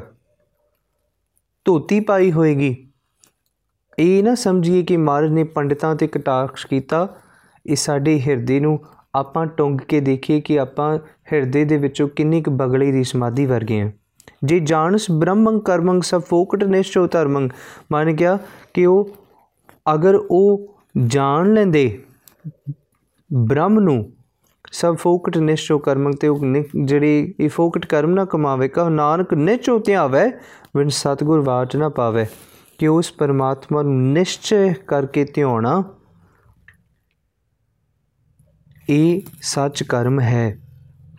ਹੁਣ ਇਹੀ ਗੱਲ ਫਰੀਦ ਸਾਹਿਬ ਜੀ ਸਾਨੂੰ ਸਮਝਾ ਰਹੇ ਨੇ ਕਿ ਅੰਦਰ ਦੀ ਜਿਹੜੇ ਕਪਟ ਨੂੰ ਕਮਾ ਕਰਕੇ ਜਿਹੜਾ ਮਨੁੱਖ ਝੁਕ ਜਾਂਦਾ ਹੈ, ਉਹ ਪਰਮਾਤਮਾ ਨੂੰ ਪਿਆਰਾ ਹੋ ਜਾਂਦਾ ਹੈ ਤੇ ਜਿਹੜਾ ਕਮਾਇਆ ਨਹੀਂ, ਜਿਸ ਨੇ ਅੰਦਰੋਂ ਨੀਵਾ ਨਹੀਂ ਹੋਇਆ, ਅਸਲ ਦੇ ਵਿੱਚ ਉਹ ਕਦੇ ਜੀਵਨ ਦੇ ਵਿੱਚ ਸੱਚ ਧਰਮ ਨਹੀਂ ਕਮਾ ਸਕਦਾ। ਗੁਰੂ ਗੋਬਿੰਦ ਸਿੰਘ ਪਾਤਸ਼ਾਹ ਨੇ ਇੱਕ ਥਾਂ ਜ਼ਿਕਰ ਕੀਤਾ, ਮਾਰਨ ਕਿਹਾ, ਸਜਦੇ ਕੰਦੇ ਅਨੇਕ ਤੋਪਚੀ ਕਪਟ ਭੇਸ ਪੋਸਤੀ, ਅਨੇਕ ਦਾ ਨਿਵਾਵਤ ਹੈ ਸੀਸ ਕੋ। ਕਹਾਂ ਭਇਓ, ਮਲ ਜੋ ਪੈ ਕਾਢਤ ਅਨੇਕ ਡੰਡ। ਸੋ ਤੋਂ ਨਾ ਡੰਡੋਤ ਅਸਟਾਂਗ ਅਤਿ ਤੀਸ ਕੋ। ਸਤਿਗੁਰੂ ਨੇ ਜ਼ਿਕਰ ਕੀਤਾ। ਮਾਰਨ ਕਹਿੰਦੇ, ਜਿਹੜਾ ਪਹਿਲਵਾਨ ਹੈ, ਉਹ ਡੰਡ ਲਗਾਉਣ ਵਾਸਤੇ ਝੁਕਿਆ ਹੈ। ਪਰ ਉਹ ਨਿਮਰਤਾ ਦੇ ਵਿੱਚ ਤੇ ਨਹੀਂ ਝੁਕਿਆ, ਉਹ ਤੇ ਹੰਕਾਰ ਵਿੱਚ ਝੁਕਿਆ ਕਿ ਮੈਂ ਕਿਸ ਤਰ੍ਹਾਂ ਜਿਹੜਾ ਮੇਰਾ ਵੈਰੀ ਹੈ ਉਹਨੂੰ ਮੈਂ ਥੱਲੇ ਉਹਦੀ ਪਿੱਛ ਲਾ ਦਿਆਂ। ਸਤਿਗੁਰੂ ਕਹਿੰਦੇ, ਹਮੇਸ਼ਾ ਝੁਕਣ ਵਾਲਾ ਜਿਹੜਾ ਨਿਮਰਤਾ ਦੇ ਵਿੱਚ ਨਹੀਂ ਝੁਕਦਾ। ਸਰੀਰਿਕ ਨਿਮਰਤਾ, ਸਰੀਰਿਕ ਝੁਕਣਾ ਨਿਮਰਤਾ ਨਹੀਂ, ਅੰਦਰ ਦੀ ਝੁਕਣਾ ਨਿਮਰਤਾ ਹੈ। ਸਤਿਗੁਰੂ, ਗੁਰੂ ਅਮਰਦਾਸ ਸੱਚੇ ਪਾਤਸ਼ਾਹ ਜੀ ਗੁਰਤਾ ਗੱਦੀ ਤੇ ਬਿਰਾਜਮਾਨ ਨੇ ਬੋਲੀ ਸਾਹਿਬ ਗੋਇੰਦਵਾਲ ਸਾਹਿਬ ਦੀ ਉਸਾਰੀ ਹੋ ਰਹੀ ਏ। ਤੇ ਭਾਈ ਜੇਠਾ, ਗੁਰੂ ਰਾਮਦਾਸ ਸੱਚੇ ਪਾਤਸ਼ਾਹ ਜੀ, ਸੀਸ ਤੇ ਸੀਸ ਤੇ ਗਾਰ ਢੋਈਏ, ਕਪੜੇ ਮੈਲੇ ਨੇ ਤੇ ਲਾਹੌਰ ਸ਼ਹਿਰ ਚੂਨਾ ਮੰਡੀ ਤੋਂ ਉਹਨਾਂ ਦੇ ਕੁਝ ਰਿਸ਼ਤੇਦਾਰ ਆਏ ਨੇ, ਵੱਡੇ ਬਜ਼ੁਰਗ ਨੇ। ਤੇ ਉਹਨਾਂ ਦੇਖਿਆ ਕਹਿੰਦੇ ਕਹਿੰਦੇ, ਇੱਕ ਵਾਰੀ ਬਾਬਾ ਅਮਰਦਾਸ ਦੇ ਘਰ ਹੋ ਆਈਏ। ਸਾਡਾ ਸੋੜ ਬੰਸ ਦਾ ਜਵਾਈ ਹੈ ਉਹਨਾਂ ਦਾ। ਭਾਈ ਜੇਠਾ ਏ, ਇੱਕ ਵਾਰੀ ਦੇਖੀਏ ਤੇ ਸਹੀ, ਗੁਰੂ ਕੇ ਘਰ ਦਾ ਜਵਾਈ ਏ, ਕੀ ਠਾਠ-ਬਾਠ ਹੋਵੇਗੀ? ਤੇ ਜਾ ਕਰਕੇ ਇੱਕ ਵਾਰੀ ਮਰੀਏ ਤੇ ਸਹੀ। ਤੇ ਜਦੋਂ ਦੇਖਿਆ ਭਾਈ ਜੇਠਾ ਜੀ ਨੂੰ, ਸੀਸ ਤੇ ਗਾਗਰ, ਗਾਰ ਧੋਈਏ ਕੱਪੜੇ ਮੈਲੇ ਨੇ ਤੇ ਉਹਨਾਂ ਨੂੰ ਖਿੱਚ ਕੇ ਧੂ ਕਰਕੇ ਬਾਬਾ ਅਮਰਦਾਸ, ਗੁਰੂ ਅਮਰਦਾਸ ਸੱਚੇ ਪਾਤਸ਼ਾਹ ਜੀ ਕੋਲ ਲੈ ਗਏ। ਤੇ ਜਦੋਂ ਲੈ ਕੇ ਗਏ ਨਾ, ਤੇ ਉਹਨਾਂ ਨੇ ਬਚਨ ਆਖੇ, ਇੰਨੀ ਕੌੜੀ ਬਚਨ ਕਵੀ ਸੰਤੋਖ ਸਿੰਘ ਜੀ ਨੇ ਲਿਖੇ। ਉਹਨਾਂ ਲਿਖਿਆ, ਕਹਿੰਦੇ ਏ ਪੀ ਜਨਮਿਓ ਬੰਸ ਹਮਾਰੇ, ਲਾਜ ਗਵਾਈ ਸਰਬ ਪ੍ਰਕਾਰੇ ਕਿਤ ਕੇ ਮਰੇ ਸਭਨ ਕੋ ਤਿਆਗਾ, ਘਰ ਸਸਰਾਲ ਬਸਿਓ ਨਿਰਭਾਗਾ। ਕਹਿੰਦੇ ਇਸ ਨੇ ਤੋ ਸਿਰ ਵਿੱਚ ਮਾਟੀ ਪਾਈ, ਕਰੋ ਵਿਚਾਰ ਨ ਤੁਮ ਉਚਤਾਈ ਉਹਨਾਂ ਕਹਿੰਦੀ ਕਹਿੰਦੀ ਇਸ ਨੇ ਸਾਡੀ ਸੋੜ ਬੰਸ ਨੂੰ ਦਾਗ ਲਾਇਆ। ਭਾਈ ਜੇਠੀ ਨੇ ਸਿਰ ਤੇ ਗਾਰ ਚੁੱਕੀ, ਇਹ ਕੰਮ ਕਰ ਰਹੇ, ਜਵਾਈ ਹੋ ਕਰਕੇ। ਜੇ ਇਹਨਾਂ ਨੂੰ ਨਹੀਂ ਸੀ ਸਮਝ, ਤੇ ਬਾਬਾ ਅਮਰਦਾਸ ਜੀ, ਤੁਸੀਂ ਇਹਨਾਂ ਨੂੰ ਇਹ ਕੰਮ ਕਰ ਨਹੀਂ ਸੀ ਲਾਉਣਾ। ਤੇ ਜਦੋਂ ਇਹ ਖੌਰੀ ਬਚਨ ਕਹੇ ਨਾ ਕਿ ਇਹਨਾਂ ਨੇ ਸਾਡੀ ਬੰਸ ਨੂੰ ਦਾਗ ਲਾਈ। ਤੇ ਗੁਰੂ ਅਮਰਦਾਸ ਸੱਚੇ ਪਾਤਸ਼ਾਹ ਜੀ ਨੇ ਇੱਕੋ ਗੱਲ ਕਹੀ। ਸਤਿਗੁਰੂ ਨੇ ਕਿਹਾ, ਕਹਿੰਦੇ, ਜੇ ਇਸ ਬੰਸ ਜਨਮ ਨਾ ਧਾਰੈ, ਗਿਰਤ ਨਰਕ ਮੈਂ ਪਿੱਤਰ ਤੁਮਾਰੇ। ਕਹਿੰਦੇ, ਜੇ ਗੁਰੂ ਅਮਰਦਾਸ ਸੱਚੇ ਪਾਤਸ਼ਾਹ ਜੀ ਤੁਹਾਡੀ ਸੋੜ ਬੰਸ ਵਿੱਚ ਜਨਮ ਨਾ ਧਾਰਨ ਕਰਦੇ, ਤੇ ਤੁਹਾਡੇ ਜਿਹੜੇ ਪਿੱਤਰ ਨੇ, ਪੂਰਵਜ ਨੇ, ਉਹਨਾਂ ਨੇ ਨਰਕਾਂ ਨੂੰ ਜਾਣਾ ਸੀ। ਭਾਵ ਕਿ ਗੁਰੂ ਅਮਰਦਾਸ ਸੱਚੇ ਪਾਤਸ਼ਾਹ ਜੀ ਨੂੰ ਸੋਢੀ ਸੁਲਤਾਨ ਕਿਹਾ ਜਾਂਦਾ ਹੈ ਕਿ ਇਹ ਜਿਹੜਾ ਸੋੜ ਬੰਸ ਦਾ ਸੂਰਜ ਹੈ ਤੇ ਇਹਨਾਂ ਇਹਨਾਂ ਦੇ ਕਰਕੇ ਸਮੁੱਚੀ ਸੋੜ ਬੰਸ ਜਿਹੜੀ ਹੈ, ਉਹਨਾਂ ਦਾ ਪਾਰ ਤਾਰਾ ਹੈ। ਸੋ ਸਮਝਣਾ ਕੀ? ਸਮਝਣਾ ਇਹ ਕਿ ਗੁਰੂ ਅਮਰਦਾਸ ਸੱਚੇ ਪਾਤਸ਼ਾਹ ਜੀ ਗੁਰੂ ਨਹੀਂ ਸੀ ਬਣੇ ਹਲੇ। ਸਾਰਾ ਦਿਨ ਭਾਂਡੇ ਮਾਂਜਣੇ। ਸੇਵਾ ਕਰਨੀ। ਸਭ ਕੁਝ ਕਰਦੀਆਂ ਗਰੀਬੀ ਏ, ਘੁੰਗਣੀਆਂ ਵੇਚਣੀਆਂ। ਬਿਆਸ ਦਰਿਆ ਦੇ ਕੰਢੇ ਤੇ ਵੀ ਘੁੰਗਣੀਆਂ ਵੇਚੀਆਂ। ਘੁੰਗਣੀਆਂ ਵੇਚ ਕੇ ਜੋ ਪੈਸੇ ਆਉਣੇ, ਉਹ ਪੈਸੇ ਆਪਣੀ ਨਾਨੀ ਜੀ ਨੂੰ ਦੇਣੇ ਤੇ ਉਹ ਉਸ ਦੇ ਨਾਲ ਘਰ ਦਾ ਗੁਜ਼ਾਰਾ ਚਲਾਉਣਾ।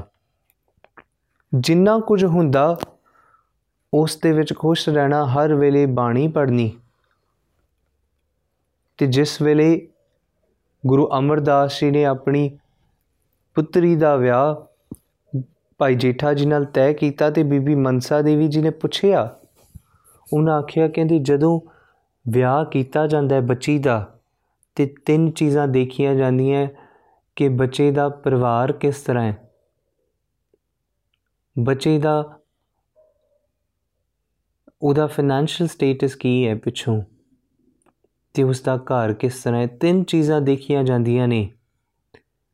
ਤੇ ਭਾਈ ਜੇਠੇ ਦਾ ਨਾਂ ਪਿੱਛੋਂ ਪਰਿਵਾਰ ਹੈ, ਨਾ ਘਰ ਵਿੱਚ ਪੈਸਾ ਹੈ ਤੇ ਨਾ ਘਰ ਹੈ। ਤੇ ਤੁਸੀਂ ਬੱਚੀ ਨੂੰ ਕਿਸ ਦੇ ਲੜ ਲਾਣ ਚੱਲੇ ਹੋ? ਤੇ ਗੁਰੂ ਅਮਰਦਾਸ ਜੀ ਪਾਤਸ਼ਾਹ ਜੀ ਨੇ ਉਸ ਵੇਲੇ ਬਚਨ ਆਖੇ। ਸਤਿਗੁਰੂ ਨੇ ਕਿਹਾ, ਕਹਿੰਦੇ, ਇਹ ਉਹ ਗੁਰੂ ਅਮਰਦਾਸ ਦੇ ਘਰ ਦਾ ਚਿਰਾਗ ਹੈ, ਜਿਸ ਨੇ ਇੱਕ ਅਜੀਹਾ ਘਰ ਬਣਾਉਣਾ, ਜਿੱਥੇ ਕਿਤੇ ਕੋਈ ਭੁੱਖਾ ਹੈ ਉਹ ਇਸ ਦੇ ਘਰ ਆ ਕਰਕੇ ਇਸ ਦਾ ਨਾਮ ਲਵੇਗਾ ਤੇ ਉਸ ਦੇ ਹਿਰਦੇ ਨੂੰ ਠੰਡ ਪਵੇਗੀ ਤੇ ਤਨ ਦੀ ਭੁੱਖ ਸ਼ਾਂਤ ਹੋਵੇਗੀ। ਸੋਢੀ ਸੁਲਤਾਨ ਹੈ, ਇਹ ਸੋੜ ਬੰਸ ਦਾ ਚਿਰਾਗ ਹੈ ਤੇ ਤੀਸਰੀ ਗੱਲ ਉਹਨਾਂ ਬੋਲੀ ਕਿ ਇਹਨਾਂ ਦੇ ਘਰ ਦੇ ਵਿੱਚ ਧਨ ਦੀ ਕਦੇ ਆਪਦਾ ਨਹੀਂ ਆਵੇਗੀ। ਇਹ ਬਚਨ ਸਤਿਗੁਰੂ ਨੇ ਆਖੇ ਤੇ ਖੈਰ ਸਮਝਣਾ ਸਾਡੇ ਵਾਸਤੇ ਇਹ ਹੈ ਕਿ ਜਿਸ ਨੂੰ ਭਾਈ ਜੇਠੇ ਨੂੰ ਲੋਕੀ ਮਖੌਲ ਕਰਦੇ ਸਨ ਕਿ ਨਹੀਂ ਘਰੇ ਕੋਈ ਨਹੀਂ, ਪੈਸਾ ਨਹੀਂ, ਘਰ ਵੀ ਨਹੀਂ, ਉਹ ਗੁਰੂ ਰਾਮਦਾਸ ਸੱਚੇ ਪਾਤਸ਼ਾਹ ਜੀ ਨੂੰ ਸਤਿਗੁਰੂ ਨੇ ਤਖਤ ਤੇ ਬਿਠਾਇਆ। ਔਰ ਸਮਝਣ ਵਾਲੀ ਗੱਲ ਇਹ, ਮਹਾਰਾਜ ਨੇ ਬਾਣੀ ਚ ਆਖਿਆ, ਗੁਰੂ ਰਾਮਦਾਸ ਸੱਚੇ ਪਾਤਸ਼ਾਹ ਜੀ ਨੇ ਬਣ ਕੇ ਹਮ ਰੁਲਤੇ ਫਿਰਤੇ ਕੋਈ ਬਾਤ ਨਾ ਪੁੱਛਤਾ। ਗੁਰ ਸਤਗੁਰ ਸੰਗ ਕੀਰੇ ਹਮ ਥਾਪੇ। ਉਹਨਾਂ ਕਿਹਾ ਕਿ ਮੈਂ ਕੀੜਾ ਸਾਂ ਤੇ ਉਸ ਕੀੜੇ ਨੂੰ ਸਤਗੁਰੂ ਨੇ ਤਖਤ ਤੇ ਬਿਠਾ ਦਿੱਤਾ। ਇਹ ਗੁਰੂ ਰਾਮਦਾਸ ਸੱਚੇ ਪਾਤਸ਼ਾਹ ਜੀ ਦੀ ਨਿਮਰਤਾ ਹੈ ਤੇ ਉਸ ਨਿਮਰਤਾ ਦੇ ਅਧੀਨ ਅੱਜ ਗੁਰੂ ਰਾਮਦਾਸ ਸੱਚੇ ਪਾਤਸ਼ਾਹ ਜੀ ਨੂੰ ਸਾਰਾ ਸੰਸਾਰ ਸਜਦਾ ਕਰਦਾ ਇਹ ਨਹੀਂ, ਜਦੋਂ ਸ਼ਬਦ ਸ੍ਰੀ ਦਰਬਾਰ ਸਾਹਿਬ ਵਿੱਚ ਪੜਿਆ ਜਾਂਦਾ ਨਾ ਕਿ ਬੈਠਾ ਸੋਢੀ ਪਾਤਸ਼ਾਹ ਰਾਮਦਾਸ ਸਤ ਗੁਰੂ ਕਹਾਵੇ। ਉਹਦਾ ਮਤਲਬ ਇਹ ਨਹੀਂ ਕਿ ਕਿਸੇ ਵੇਲੇ ਗੁਰੂ ਰਾਮਦਾਸ ਸੱਚੇ ਪਾਤਸ਼ਾਹ ਤਖਤ ਤੇ ਬੈਠੇ ਸੀ। ਨਹੀਂ, ਕਹਾਵੇ ਦਾ is present tense where Guru Ramdas Sache Pasha even sits on the throne at Sri Harmandir Sahib even today Guru Ramdas ਸੱਚੇ ਪਾਤਸ਼ਾਹ ਅੱਜ ਵੀ ਤਖਤ ਤੇ ਬਿਰਾਜਮਾਨ ਹੁੰਦੇ ਨੇ। ਪਰ ਹਿਰਦੇ ਦੀ ਭਾਵਨਾ ਹੈ ਕਿ ਜਿਸ ਭਾਵਨਾ ਨਾਲ ਅਸੀਂ ਗੁਰੂ ਰਾਮਦਾਸ ਪਾਤਸ਼ਾਹ ਨੂੰ ਲੱਭਦੇ ਹਾਂ ਸਮਝਣਾ ਸਾਡੇ ਵਾਸਤੇ ਇਹ ਹੈ ਕਿ ਹਿਰਦੇ ਦੀ ਨਿਮਰਤਾ ਜਿਹੜੀ ਹੈ, ਉਸ ਨਿਮਰਤਾ ਦੇ ਅਧੀਨ ਜਿਸ ਚੀਜ਼ ਦਾ ਕੋਈ ਮੋਲ ਨਹੀਂ, ਉਸ ਮਿੱਟੀ ਨੂੰ ਵੀ ਸਤਿਗੁਰੂ ਸੋਨਾ ਬਣਾ ਸਕਦੇ ਨੇ। ਤੇ ਜਿਹੜੀ ਸੰਸਾਰ ਦੇ ਵਿੱਚ ਲੋਕਾਂ ਵਾਸਤੇ ਸੋਨਾ ਹੈ, ਸਤਿਗੁਰੂ ਉਸ ਨੂੰ ਮਿੱਟੀ ਕਹਿ ਕੇ ਜਾਣਦੇ ਨੇ। ਅਸਲ ਦੇ ਵਿੱਚ ਜਦੋਂ ਗੁਰੂ ਅਮਰਦਾਸ ਸੱਚੇ ਪਾਤਸ਼ਾਹ ਜੀ ਨੇ ਗੁਰਤਾ ਗੱਦੀ ਗੁਰੂ ਰਾਮਦਾਸ ਸੱਚੇ ਪਾਤਸ਼ਾਹ ਜੀ ਨੇ ਦਿੱਤੀ ਸੀ ਨਾ, ਤੇ ਇਹ ਰਾਮਕਲੀ ਸੱਦ ਦੇ ਵਿੱਚ ਬਾਬਾ ਸੁੰਦਰ ਜੀ ਨੇ ਬਾਣੀ ਲਿਖੀ। ਤੇ ਉਸ ਵੇਲੇ ਉਹ ਵਸੀਅਤ ਹੈ ਜੀ ਗੁਰੂ ਅਮਰਦਾਸ ਸੱਚੇ ਪਾਤਸ਼ਾਹ ਜੀ ਦੀ। ਤੇ ਉਥੇ ਬਾਬਾ ਸੁੰਦਰ ਜੀ ਨੇ ਜ਼ਿਕਰ ਕੀਤਾ, ਕਹਿੰਦੇ ਸਾਰੇ ਘਰ ਵਾਲਿਆਂ ਨੂੰ ਬੁਲਾ ਕਰਕੇ ਗੁਰਸਿੱਖਾਂ ਨੂੰ ਬੁਲਾ ਕਰਕੇ ਸਤਿਗੁਰੂ ਨੇ ਕਿਹਾ, ਕਹਿੰਦੇ ਗੁਰੂ ਰਾਮਦਾਸ ਸੱਚੇ ਪਾਤਸ਼ਾਹ ਜੀ ਦੇ ਚਰਨੀ ਪਵੋ। ਹਰ ਭਾਇਆ ਸਤਿਗੁਰ ਬੋਲਿਆ, ਹਰ ਮਿਲਿਆ, ਪੁਰਖ ਸੁਜਾਨ ਜੀਓ ਰਾਮਦਾਸ ਸੋਢੀ ਤਿਲਕ ਦਿਆ, ਗੁਰ ਸ਼ਬਦ ਸੱਚ ਨੀਸਾਨ ਜੀਓ ਸਤਗੁਰ ਪੁਰਖ ਜੇ ਬੋਲਿਆ ਗੁਰ ਸਿੱਖਾ ਮਨ ਲਈ ਰਜਾਏ ਜੀਓ ਮੋਰੀ ਪੁੱਤ ਸਨਮੁਖ ਹੋਇਆ RAM ਦਾਸੈ ਪੈਰੀ ਪਾਏ ਜੀਓ ਸਭ ਪਵੈ ਪੈਰੀ ਸਤਗੁਰੂ ਕੇਰੀ, ਜਿੱਥੇ ਗੁਰੂ ਆਪ ਰਖਿਆ। ਕਹਿੰਦੇ, ਸਭ ਆ ਕਰਕੇ ਗੁਰੂ ਰਾਮਦਾਸ ਸੱਚੇ ਪਾਤਸ਼ਾਹ ਜੀ ਦੇ ਚਰਨੀ ਪਵੇ, ਜਿਨ੍ਹਾਂ ਦੇ ਅੰਦਰ ਗੁਰੂ ਅਮਰਦਾਸ ਨੇ ਆਪਣੀ ਜੋਤ ਟਿਕਾ ਦਿੱਤੀ। ਕੋਈ ਕਰ ਬਖੀਲੀ ਨਿਵੇ ਨਾਹੀ, ਫਿਰ ਸਤਗੁਰ ਆਣ ਨਿਵਾਇਆ। ਸਤਗੁਰ ਨੇ ਕਿਹਾ, ਕਹਿੰਦੇ, ਇਹ ਨਾ ਹੋਵੇ ਕਿ ਕੋਈ ਗੁਰੂ ਰਾਮਦਾਸ ਸੱਚੇ ਪਾਤਸ਼ਾਹ ਜੀ ਦਾ ਹੁਣ ਗੁਰੂ ਬਣਨ ਤੋਂ ਬਾਅਦ ਮਜ਼ਾਕ ਉਡਾਵੇ, ਕਿ ਨਹੀਂ ਕੱਲ ਤੇ ਭਾਂਡੇ ਮਾਂਜਦਾ ਸੀ। ਤੇ ਅਗਾ ਪਿੱਛਾ ਕੋਈ ਨਹੀਂ। ਤੇ ਗੁਰੂ ਨੇ ਥਾਪੜਾ ਦੇ ਕੇ ਗੁਰੂ ਬਣਾ ਦਿੱਤਾ। ਕੋਈ ਮਜ਼ਾਕ ਨਾ ਕਰੇ, ਕੋਈ ਇਹ ਨਾ ਸੋਚੇ ਕਿ ਮੈਂ ਨਿਵਣਾ ਨਹੀਂ। ਸਤਿਗੁਰੂ ਨੇ ਕਿਹਾ, ਕੋਈ ਕਰ ਬਖੀਲੀ ਨਿਵੇ ਨਹੀਂ, ਫਿਰ ਸਤਿਗੁਰੂ ਆਣ ਵਾਇਆ, ਬਾਬਾ ਅਮਰਦਾਸ 93 ਸਾਲ ਦੀ ਉਮਰ ਹੈ ਤੇ 93 ਸਾਲ ਦੀ ਉਮਰ ਵਿੱਚ ਬਾਬਾ ਅਮਰਦਾਸ ਜੀ ਨੇ ਉੱਠ ਕੇ ਗੁਰੂ ਰਾਮਦਾਸ ਜੀ ਦੇ ਚਰਨਾਂ 'ਚ ਆਪਣਾ ਸੀਸ ਨਿਵਾਇਆ। ਹਰ ਗੁਰੇ ਭਾਣਾ ਦੀ ਵਡਿਆਈ, ਧੁਰ ਲਿਖਿਆ, ਲੇਖ ਰਜਾਏ ਜਿਓ। ਕਹੈ ਸੁੰਦਰ, ਸੁਣੋ ਸੰਤੋ ਸਭ ਜਗਤ ਪੈਰੀ ਪਾਏ ਜਿਓ ਉਹ ਗੁਰੂ ਰਾਮਦਾਸ ਸੱਚੇ ਪਾਤਸ਼ਾਹ ਜੀ, ਜਿਨ੍ਹਾਂ ਨੂੰ ਲੋਕਾਂ ਨੇ ਕਹਿ ਦਿੱਤਾ ਕਿ ਇਹ, ਇਹਨਾਂ ਨੇ ਬਹੁਤ ਮਾੜੀ ਸ਼ਬਦ ਕਹੇ ਔਰ ਮੇਰੀ ਮੁਖ ਸ਼ਬਦ ਵੀ ਨਹੀਂ ਨਿਕਲਦੇ, ਉਹ ਸ਼ਬਦ ਜੋ ਇਤਿਹਾਸ ਦੇ ਵਿੱਚ ਲਿਖੇ ਹੀ ਨਹੀਂ ਪਰ ਉਹਨਾਂ ਕਿਹਾ ਕਿ ਸਾਰਾ ਸੰਸਾਰ ਬਾਬਾ ਅਮਰਦਾਸ ਜੀ ਦੇ ਆਖੇ ਗੁਰੂ ਰਾਮਦਾਸ ਜੀ ਦੇ ਚਰਨਾਂ 'ਚ ਪਿਆ। ਨਾ, ਸੋ ਇਹ ਜਿਹੜੀ ਹਰ ਕੀ ਵਡਿਆਈ, ਦੇਖੋ ਸੰਤੋ, ਹਰ ਨਿਮਾਣਿਆ ਮਾਣ ਦਿਵਾਏ ਕਿਉਂ ਨਿਮਾਣਿਆਂ ਨੂੰ ਮਾਣ ਦੇੜਵਾਇਆ ਜਿਉਂ ਧਰਤੀ ਚੜਨ ਤਲੇ ਤੇ ਉੱਪਰ ਆਵੇ, ਤੇ ਉਹ ਨਾਨਕ ਸਾਧ ਜਨਾ ਜਗਤ ਆਣ ਸਭ ਪੈਰੀ ਪਾਏ।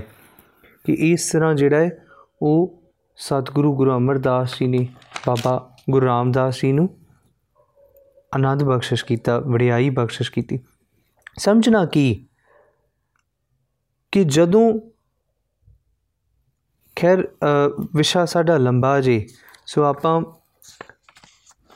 ਇੱਕ ਚੀਜ਼ ਜ਼ਰੂਰ ਵਾਚੀਏ ਕਿ ਜਦੋਂ ਫਰੀਦ ਸਾਹਿਬ ਅੱਜ ਬੇਨਤੀ ਕਰਦੇ, ਹੁਕਮ ਕਰਦੇ, ਸਾਨੂੰ ਸਮਝਾਉਂਦੇ, ਕਹਿੰਦੀ, ਫਰੀਦਾ ਖਾਕ ਨਾ ਨਿੰਦੀਏ ਖਾਕੂ ਜੇਜ ਨ ਕੋਈ ਜੀਵ ਦੀਆਂ ਪੈਰਾਂ ਤਲੇ, ਮੋਇਆ ਉੱਪਰ ਹੋਏ। ਉਹਨਾਂ ਆਖਿਆ, ਕਹਿੰਦੀ, ਫਰੀਦਾ ਥੀਓ ਵਾਹੀ ਦਬ। ਜੇ ਸਾਈ ਲੋੜੈ, ਸਭ ਇੱਕ ਛਿਜੈ ਬਿਆਹ ਲਤਾੜੀ ਹੈ ਤਾਂ ਸਾਈ ਦੇ ਦੇ ਦਰਵਾੜੀ ਹੈ ਉਹਨਾਂ ਆਖਿਆ, ਕਹਿੰਦੇ, ਜਿਸ ਵੇਲੇ ਤੂੰ ਨਿਮਰਤਾ ਦੇ ਘਰ ਵਿੱਚ ਆ ਕੇ ਸਤਿਗੁਰੂ ਦੇ ਅੱਗੇ ਢਹਿ ਪਵੇਂਗਾ, ਤੇ ਸਤਿਗੁਰੂ ਤੈਨੂੰ ਆਨੰਦ ਵਡਿਆਈ ਬਖਸ਼ਣਗੇ। ਤੇ ਦੂਸਰੇ ਪਾਸੇ ਉਹਨਾਂ ਜ਼ਿਕਰ ਕੀਤਾ, ਕਹਿੰਦੇ, ਇਹ ਜਿਹੜੀ ਖਾਕ ਹੈ ਨਾ, ਇਹ ਖਾਕ ਦੀ ਵਡਿਆਈ ਇੰਨੀ ਵੱਡੀ ਏ ਕਿ ਜਿਸ ਦਿਨ ਤੂੰ ਖਾਕ ਬਣੇਗਾ, ਉਸ ਦਿਨ ਤੈਨੂੰ ਸਮਝ ਆਵੇਗੀ ਕਿ ਇਸ ਖਾਕ ਦੀ ਵਡਿਆਈ ਕੀ ਹੈ। ਤੇ ਜੇ ਤੈਨੂੰ ਸਪੁਰਦ ਕਰਨ ਵਾਸਤੇ ਖਾਕ ਨਾ ਲੱਭੇ, ਤੇ ਤੂੰ ਕਿੱਥੇ ਜਾਵੇਂਗਾ? ਉਹਨਾਂ ਆਖਿਆ, ਕਹਿੰਦੀ, ਜੇ ਕੋਈ ਮਨੁੱਖ ਮਰ ਜਾਵੇ, ਇਸਲਾਮ ਮਤ ਦੇ ਵਿੱਚ ਦਬਾਇਆ ਜਾਂਦਾ ਹੈ, ਤੇ ਜੇ ਕੋਈ ਮਨੁੱਖ ਮਰ ਜਾਵੇ, ਤਾਂ ਉਹਨੂੰ ਦਬਾਉਣ ਵਾਸਤੇ ਵੀ ਥਾਂ ਨਾ ਮਿਲੇ। ਤੇ ਉਹ ਮਨੁੱਖ ਦਾ ਕੀ ਹਸ਼ਰ ਹੋਵੇਗਾ, ਸੰਸਾਰ ਉਹਨੂੰ ਕਿੰਨਾ ਕੁ ਮਾੜਾ ਆਖੇਗਾ, ਮਰਨ ਤੋਂ ਬਾਅਦ ਵੀ। ਤੇ ਗੱਲ ਇਹੀ ਹੈ ਕਿ ਇਸ ਖਾਕ ਦੀ ਵਡਿਆਈ ਜਿਹੜੀ ਹੈ ਮਾਨ ਕਿ ਮਾਤਾ ਧਰਤ ਮਹਤ।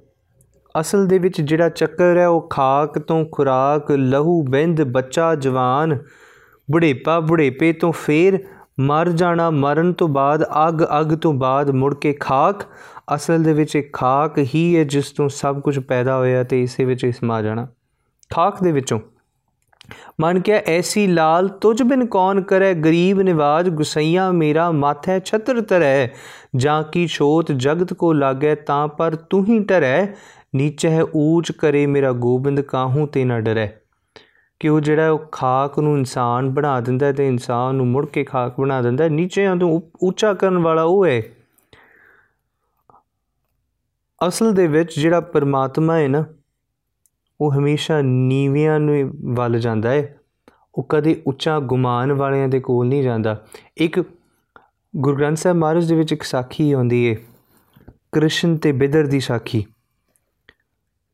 ਜਿਹੜਾ ਬਿਦਰ ਸੀ, ਉਹਨਾਂ ਨੇ ਇੱਕ ਵਾਰੀ ਕ੍ਰਿਸ਼ਨ ਜੀ ਨੂੰ ਬੇਨਤੀ ਕੀਤੀ ਕਿ ਤੁਸੀਂ ਸਾਡੇ ਘਰ ਭੋਜਨ ਤੇ ਆਓ।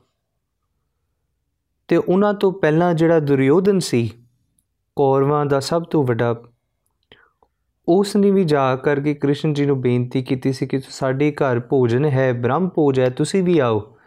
ਤੇ ਕ੍ਰਿਸ਼ਨ ਜੀ ਨੇ ਉਹਨੂੰ ਕਿਹਾ ਸੀ ਕਿ ਠੀਕ ਹੈ, ਅਸੀਂ ਆਵਾਂਗੇ। ਤੇ ਦੂਸਰੇ ਪਾਸੇ ਬਿਦਰ ਜੀ ਨੇ ਬੇਨਤੀ ਕੀਤੀ ਸੀ ਕਿ ਤੁਸੀਂ ਸਾਡੇ ਘਰ ਆਓ। ਹੁਣ ਕ੍ਰਿਸ਼ਨ ਜੀ ਦੇ ਸਾਹਮਣੇ ਦੋ ਆਪਸ਼ਨ ਸਨ ਕਿ ਕਿੱਥੇ ਜਾਣਾ। ਇੱਕ ਪਾਸੇ ਦੁਰਯੋਧਨ ਹੈ 36 ਪ੍ਰਕਾਰ ਦੇ ਭੋਜਨ ਨੇ, ਰਾਜਾ ਹੈ ਬਹੁਤ ਵੱਡਾ ਅੱਗੇ ਪਿੱਛੇ ਨੌਕਰ ਚਾਕਰ ਨੇ ਪਰ ਕ੍ਰਿਸ਼ਨ ਜੀ ਉਸ ਦੁਰਯੋਧਨ ਦੇ ਘਰ ਨਹੀਂ ਗਏ, ਉਸ ਬਿਦਰ ਦੇ ਘਰ ਗਏ। ਉਹਨਾਂ ਆਖਿਆ, ਕਹਿੰਦੇ, ਰਾਜਨ, ਕੌਣ ਤੁਮਾਰੇ ਆਵੇ? ਦੁਰਯੋਧਨ ਤੇਰੇ ਘਰ ਕੌਣ ਆਵੇ? ਕਿਉਂ ਆਵੇ ਤੇਰੇ ਘਰ? ਐਸੋ ਭਾਉ ਬਿਦਰ ਕੋ ਦੇਖਿਓ, ਉਹ ਗਰੀਬ ਮੋਹ ਭਾਵੇ। ਕਹਿੰਦੇ, ਮੈਂ ਜਿਹੜਾ ਭਾਉ ਉਸ ਬਿਦਰ ਦੇ ਵਿੱਚ ਦੇਖਿਆ, ਕਹਿੰਦੇ, ਉਹ ਪਿਆਰਾ ਲੱਗਿਆ ਮੈਨੂੰ। ਤੇਸ ਤੇ ਤੇਰੇ 36 ਪ੍ਰਕਾਰਾਂ ਦੇ ਭੋਜਨ ਦੇ ਵਿੱਚੋਂ ਮੈਨੂੰ ਹਉਮੈ ਦੀ ਦੁਰਗੰਧ ਆਂਦੀ ਏ। ਉਹਨਾਂ ਨੇ ਕਿਹਾ, ਕਹਿੰਦੇ, ਮੈਂ ਉਸ ਬਿਦਰ ਦੇ ਘਰ ਸਾਗ ਖਾਦਾ ਤੇ ਜਦੋਂ ਸਾਗ ਖਾਦਾ ਨਾ, ਤੇ ਉਸ ਦੇ ਸਾਗ ਦੇ ਵਿੱਚੋਂ ਮੈਨੂੰ ਖੀਰ ਦਾ ਸਵਾਦ ਆਇਆ। ਖੀਰ ਸਮਾਨ ਸਾਗ ਮੈਂ ਪਾਇਆ। ਗੁਣ ਗਾਵਤ ਰਹਿਣ ਬਿਹਾਨੀ, ਕਬੀਰ ਕੋ ਠਾਕੁਰ ਆਨੰਦ ਬਿਨੋਦੀ, ਜਾਤ ਨਾ ਕਾਹੂ ਕੀ ਮਨ। ਕਿ ਜਿਹੜਾ ਪਰਮਾਤਮਾ ਉਹ ਆਨੰਦ ਬਿਨੋਦੀ ਏ, ਉਹ ਕਿਸੇ ਦੀ ਜਾਤ ਕਰਕੇ ਕਿਸੇ ਦੀ ਫਾਈਨੈਂਸ਼ੀਅਲ ਸਟੇਟਸ ਸੋਸ਼ਲ ਸਟੇਟਸ ਕਰਕੇ ਕਿਸੇ ਦੇ ਵਿੱਚ ਕਾਣ ਨਹੀਂ ਕਰਦਾ, ਉਹ ਅੰਦਰ ਦੀ ਭਾਵਨਾ ਨੂੰ ਦੇਖਦਾ, ਅੰਦਰ ਦੀ ਨਿਮਰਤਾ ਨੂੰ ਦੇਖਦਾ ਤੇ ਜਿਸ ਵੇਲੇ ਮਨੁੱਖ ਨਿਮਰਤਾ ਦੇ ਘਰ ਵਿੱਚ ਆ ਕੇ ਕੂਕਦਾ ਪੁਕਾਰਦਾ ਹੈ ਨਾ, ਤੇ ਪਰਮਾਤਮਾ ਜਿਹੜਾ ਉਸ ਤੋਂ ਵੀ ਨਹੀਂ ਰਿਹਾ ਜਾਂਦਾ ਤੇ ਉਹ ਪਰਮਾਤਮਾ ਵੀ ਖਿੱਚ ਕੇ ਆਪਣੇ ਪਿਆਰੇ ਨੂੰ ਮਿਲਣ ਵਾਸਤੇ ਜ਼ਰੂਰ ਆਉਂਦਾ ਹੈ। ਸੋ ਆਪਾਂ ਜ਼ਰੂਰ ਜਿਸ ਵੇਲੇ ਅਸੀਂ ਸੋਚੀ ਕਿ ਹੁਣ ਸਾਡੇ ਅੰਦਰ ਨਿਮਰਤਾ ਕਿਵੇਂ ਆਵੇ। ਤੇ ਸੱਚ ਗੱਲ ਹੈ ਕਿ ਕਈ ਵਾਰੀ ਪੜੀ ਹੋਈ ਬਾਣੀ ਵੀ ਹੰਕਾਰ ਬਣਦੀ ਹੈ ਜਪਿਆ ਹੋਇਆ ਨਾਮ ਵੀ ਹੰਕਾਰ ਬਣਦਾ ਹੈ। ਬਸ ਗੱਲ ਤੇ ਸਿਰਫ ਇਨੀ ਹੈ ਕਿ ਬਾਣੀ ਪੜਦਿਆਂ ਨਾਮ ਜਪਦਿਆਂ ਇਹ ਕਰਦੀ ਹੈ ਕਿ ਸਤਿਗੁਰੂ ਤੇਰਾ ਸ਼ੁਕਰ ਹੈ ਜੋ ਤੂੰ ਇਹ ਸਵਾਸਾਂ ਦਾ ਕਿਣਕਾ ਬਖਸ਼ਿਆ ਜਿਸ ਕਰਕੇ ਤੇਰੀ ਬੰਦਗੀ ਕਰ ਸਕੇ। ਜਿਸ ਕਰਕੇ ਤੂੰ ਸਮਾਂ ਬਖਸ਼ਿਸ਼ ਕੀਤਾ ਕਿ ਬੈਠ ਕਰਕੇ ਤੇਰੀ ਨਾਮ ਵਡਿਆਈ ਕਰ ਸਕਦੇ ਆ। ਇਹ ਵੀ ਤੇਰਾ ਸ਼ੁਕਰ ਹੈ। ਤੇ ਜੇ ਸ਼ੁਕਰ ਵਿੱਚ ਰਾਂਗੇ ਤੇ ਨਿਮਰਤਾ ਦੇ ਘਰ ਵਿੱਚ ਆਵਾਂਗੇ। ਤੇ ਜੇ ਸੋਚਿਆ ਕਿ ਨਹੀਂ, ਮੈਂ ਇੰਨਾ ਕੀਤਾ, ਮੈਂ ਇੰਨਾ ਜਪਿਆ, ਗਿਣਤੀਆਂ ਵਿੰਤੀਆਂ ਦੇ ਵਿੱਚ ਪਵਾਂਗੇ ਨਾ, ਤੇ ਉਸ ਨਾਲ ਸਤਿਗੁਰੂ ਰੀਝਦਾ ਨਹੀਂ ਹੈ। ਸੋ ਸਤਿਗੁਰੂ ਕਿਰਪਾ ਕਰੇ, ਇੰਨੀਆਂ ਵਿਚਾਰਾਂ ਪ੍ਰਵਾਨ ਕਰਿਓ ਜੀ। ਦੇਵ ਸੀਸ ਬਲਾ ਫਤਿਹ। ਭੁੱਲਾਂ ਚੁੱਕਾਂ ਦੀ ਖਿਮਾ। ਵਾਹਿਗੁਰੂ ਜੀ ਕਾ ਖਾਲਸਾ ਵਾਹਿਗੁਰੂ ਜੀ ਕੀ ਫਤਿਹ।